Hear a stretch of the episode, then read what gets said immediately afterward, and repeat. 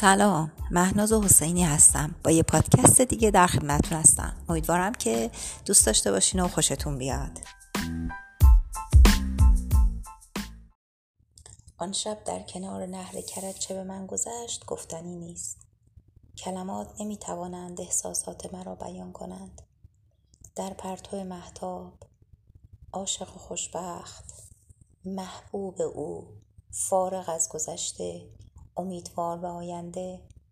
غرق در حالتی که در زندگی چه کم نصیب هر جنبنده ای می شود دست به دست هم زیر درختان زبان گنجشک پرسه می زدیم نقمه آرام و عشقانگیز آب را می شنیدم هر وقت فرصتی به دستمان می افتاد و دور و برمان آبری دیده نمی شد بوسه می گرفتیم و بوسه می دادیم کف دست او را سرانگشتان او را. چشمهای درشت و زلفهای پریشانش را میبوسیدم و میبوییدم. گویی میترسیدم که این حالت دیگر تکرار نشود و از همین جهت باید برای یک عمر بدبختی توشه گرفت. چه وعده ها به او دادم چه ها گفتم.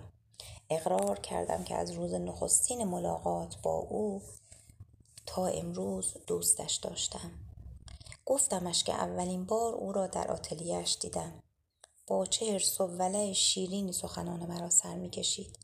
برایش مفصل حکایت کردم که نقاشی را کنار گذاشتم چون که مورد تشویق او قرار نگرفتم. چه سیمای غمزده ای داشت. لبانش خشک شده بود و میلرزید. با دستهایش چنان تن مرا فشار می‌داد که نفس من بند میآمد. چه درد شیرینی. گفتم که می‌خواهم تمام عمر مال او باشم. رفیق و هم دوش همکار و همرز هم بازی و هم درد.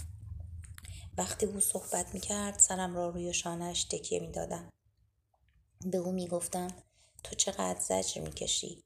تو چقدر زجر کشیده ای به من می‌گفتند که تو مرد خشن و بیاتفه ای هستی. چطور آنقدر آرام بودی و آرام مینمودی؟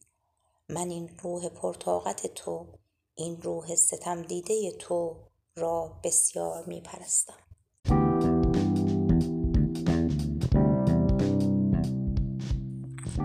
خب دوستان امیدوارم پسندیده باشید و لذت برده باشید و یک کمکی شده باشه که حال دلتون خوب خوب باشه شاد باشید